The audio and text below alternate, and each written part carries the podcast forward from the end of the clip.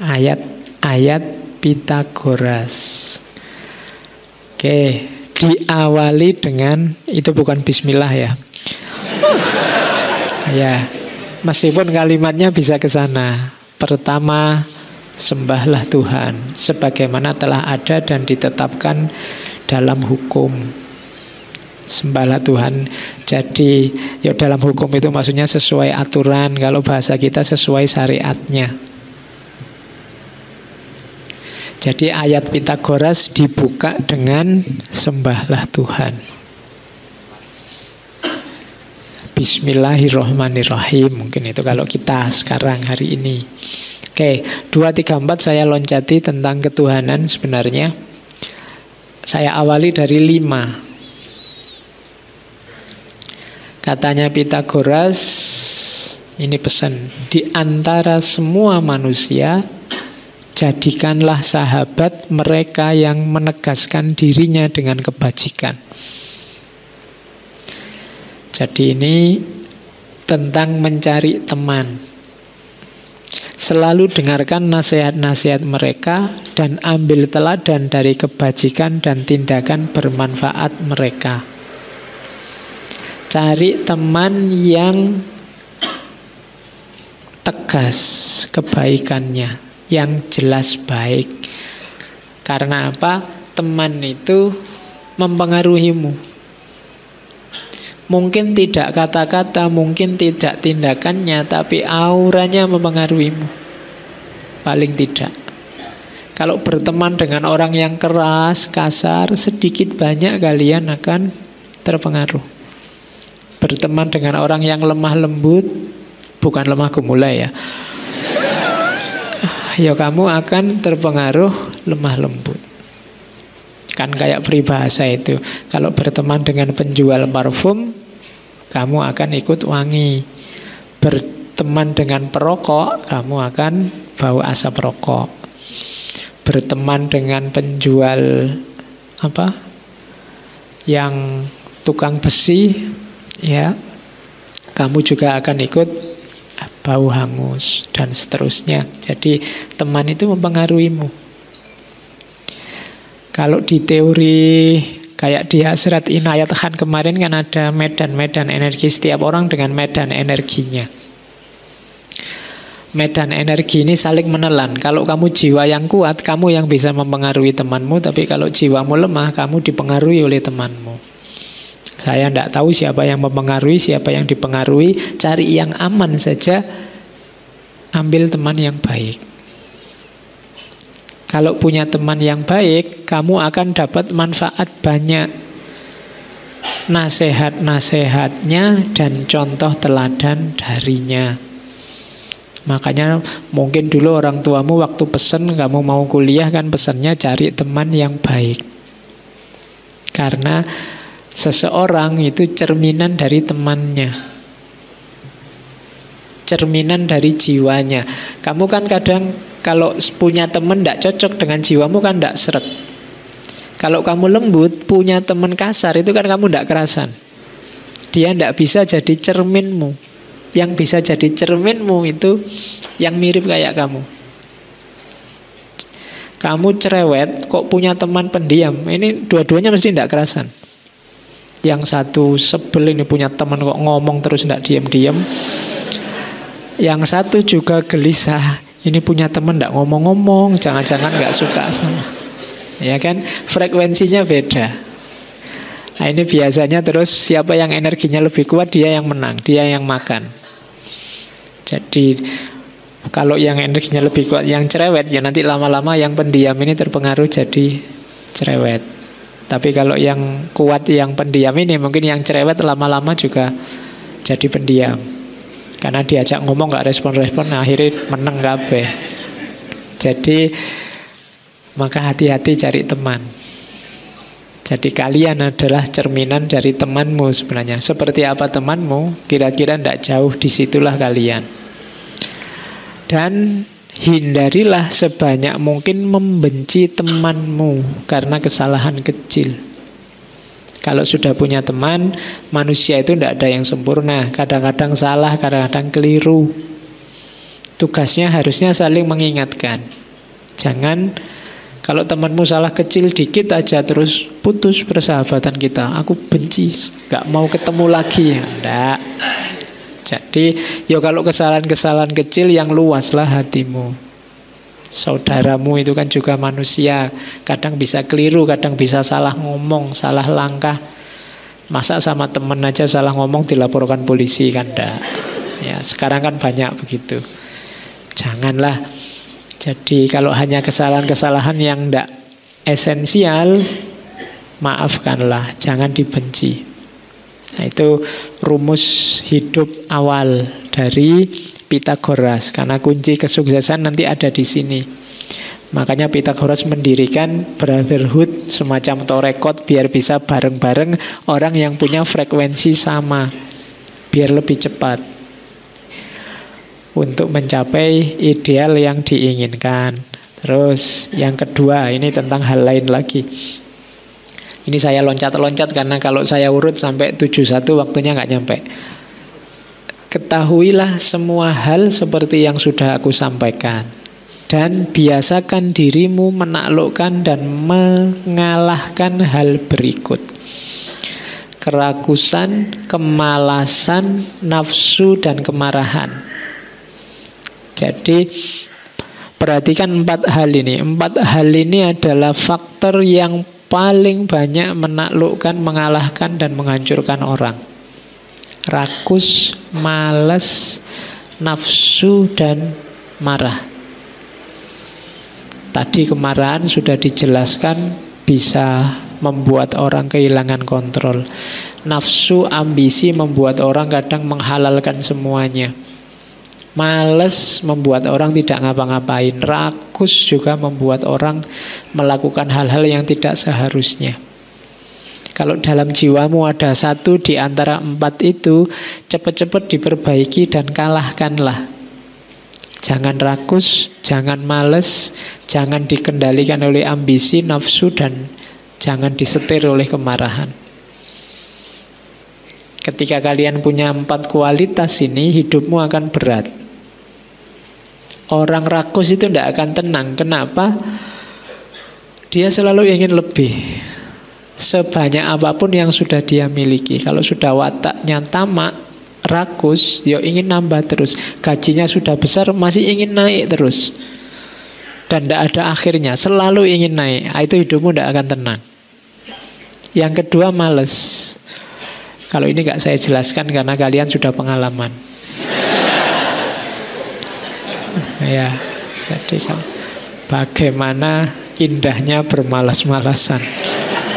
Jadi hati-hati taklukkanlah. Karena kalau tidak kalian akan tergilas. Apalagi hari ini zaman itu geraknya cepat luar biasa. Jangan males. Yang ketiga ambisi nafsu. Kalau ini nggak perlu saya jelaskan. Orang ambisius, orang bernafsu itu pasti hidupnya juga tidak tenang. Dikejar oleh ambisi. Dan yang terakhir kemarahan, itu pasti. Jadi rakus, kemudian malas, kemudian nafsu, kemudian marah. Taklukkanlah ini. Dan jangan lakukan kejahatan baik ada orang lain maupun sendirian. Pak saya itu sering bohong, tapi nggak ada orang kok Pak saya bohongnya, nggak usah. Nggak, janganlah apa pun kejahatan, apa pun kejelekan jangan dilakukan ada orang atau tidak. Kemudian namun di atas semuanya hargailah dirimu.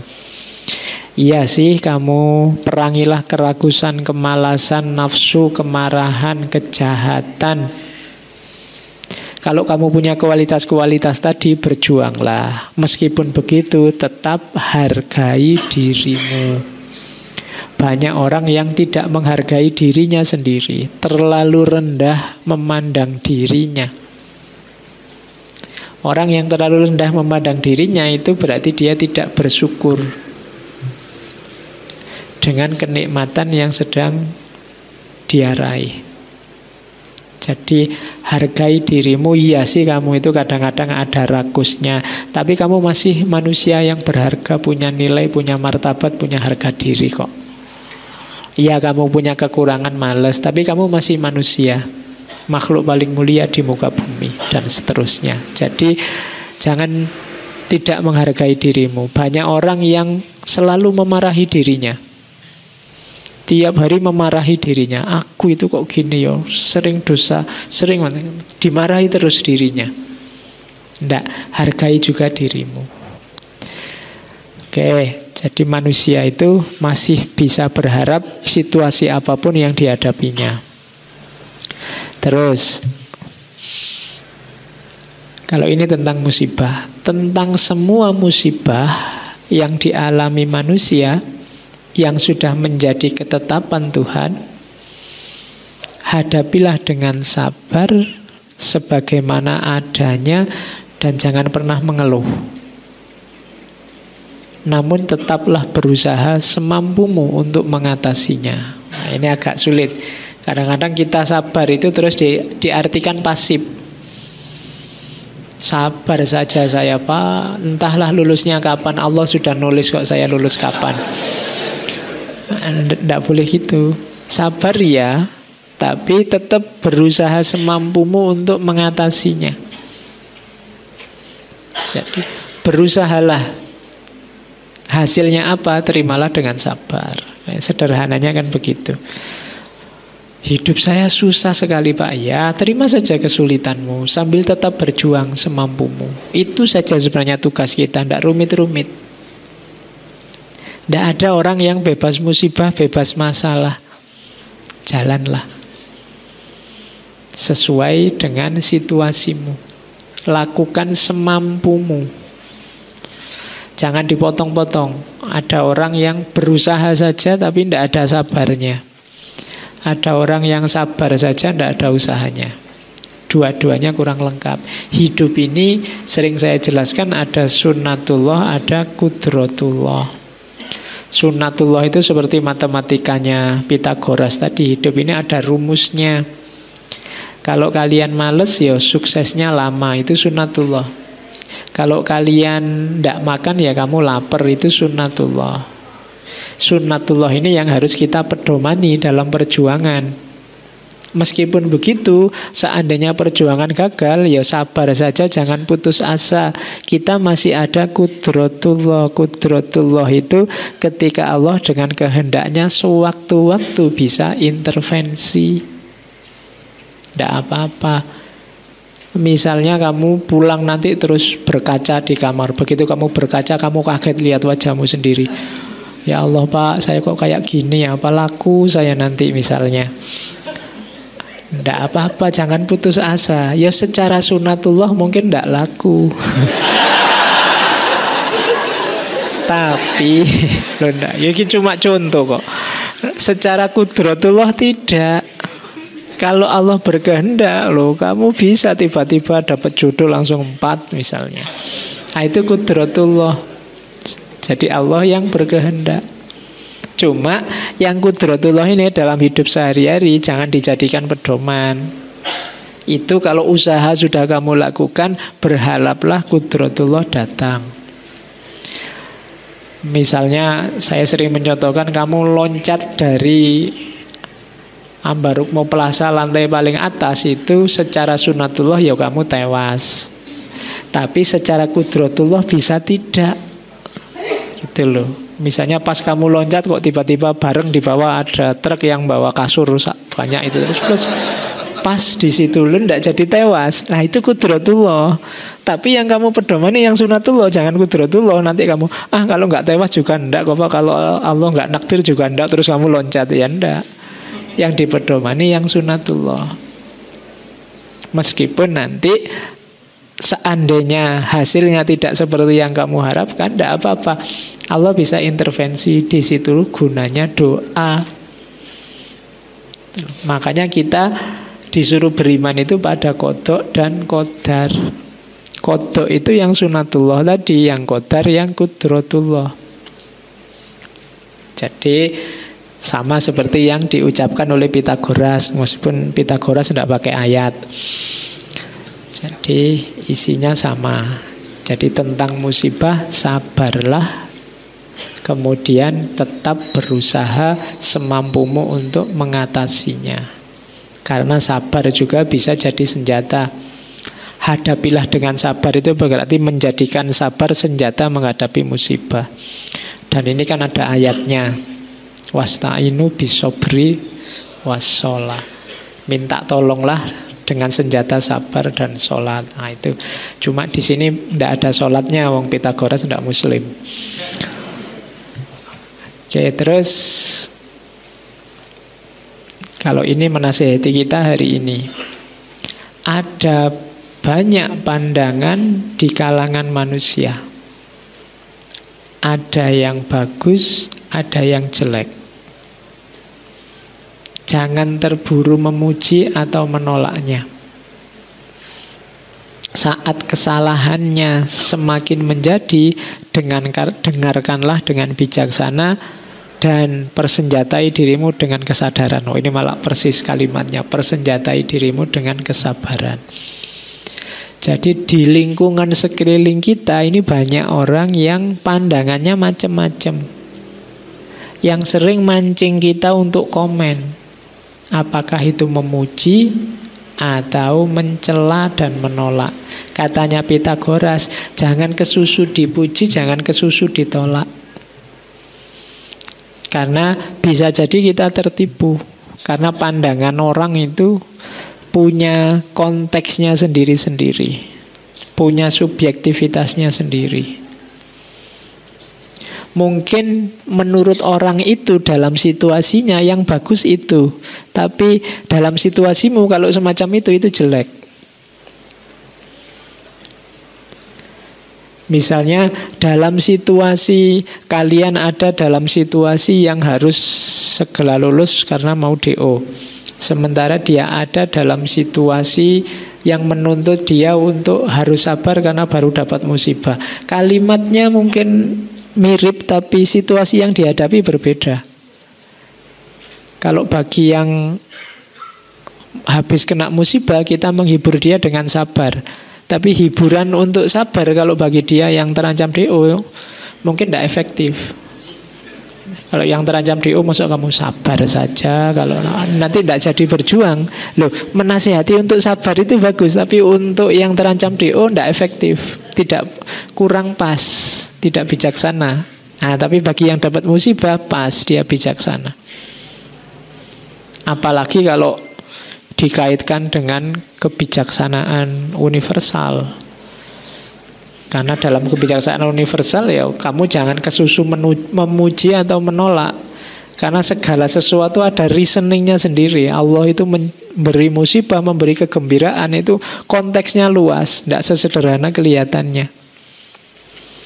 Kayak ceritanya, mungkin dulu pernah saya ceritakan waktu Nasruddin Hoja itu loh. Saya tidak tahu sudah apa belum. Jadi satu ketika Nasruddin punya kuda. Biasanya kan keledai ini tiba-tiba dia punya kuda. Kudanya bagus. Nah, terus tiba-tiba datang raja. Raja ini tertarik dengan kudanya Nasruddin. Terus raja ini Nasruddin, kudamu bagus, tak beli ya, berapapun tak bayar. Katanya Nasruddin, oh saya sayang sama kuda ini, tidak saya jual. Berapapun lo ini, iya saya tidak saya jual. Begitu rajanya pulang nggak jadi beli, tetangganya komen semua. Bodoh sekali kamu mau dibeli berapapun kok ndak kuda aja kan bisa beli lagi banyak. Katanya Nasruddin, suka-suka gua dong. Wong kuda-kudaku, kamu ndak usah komentar lah, ndak ngerti situasinya kan gitu. Besoknya kudanya hilang, Wah, tetangganya komen lagi kalau banyak ya kayak di medsos itu kan tambah panjang. Kemarin sing komen ratusan ini lima ratusan komen semua. Sudah dibilangin buat coba kemarin kamu kasih ke raja kan enak kamu dapat uang. Sekarang hilang. Sudahlah nggak usah komen aku yang lebih ngerti. Besoknya kudanya pulang lagi bawa banyak kuda yang lain. Kuda liar dari hutan. Mungkin kudanya ini ngerti, wah aku dibelain ini sama tuanku, terus dia nyari teman banyak. Nah, tetangganya komen lagi, banyak lagi komen. Wah, ternyata memang benar kamu, sekarang kamu punya banyak kuda nih. Pinter banget kamu, komen lagi banyak. Terus, karena yang dibawa banyak kuda liar, anaknya nyoba kuda ini, jatuh, kakinya patah. Wah, komen lagi banyak. Ya. Wah, ternyata kudanya malah membawa bencana, rugi kamu. Pokoknya Nasruddin Allah suka-suka gua.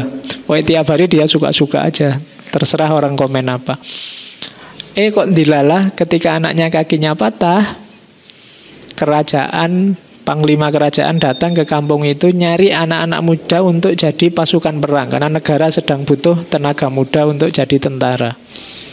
Semuanya diangkut kecuali anaknya Nasruddin. Kenapa? Karena kakinya patah. Wah, alhamdulillah anaknya nggak ikut akhirnya. Komen lagi semua tetangganya banyak. Ya, jadi hari ini kan kita peradaban ini serba komen, serba itu. Rumusnya Nasruddin sederhana, suka-suka gua aja lah terserah yang komen. Kalau dia mendengarkan orang komen tadi mungkin pontang-panting dia. Tapi alam semesta bekerja dengan logikanya sendiri. Kadang-kadang yang kita anggap bencana ternyata dia anugerah. Tadi kakinya patah dianggap bencana, eh ternyata anugerah. Tadi nggak dapat uang dari raja dianggap bencana, eh ternyata anugerah dapat kuda banyak dan seterusnya. Maka jangan terburu memuji, jangan terburu menolak. Ini mengingatkan kita hari ini kan kita peradaban komen negara dengan populasi komentator paling besar kan Indonesia. Hati-hatilah dengan komen, jangan terburu memuji, jangan terburu-buru menolak. Terus ini agak panjang.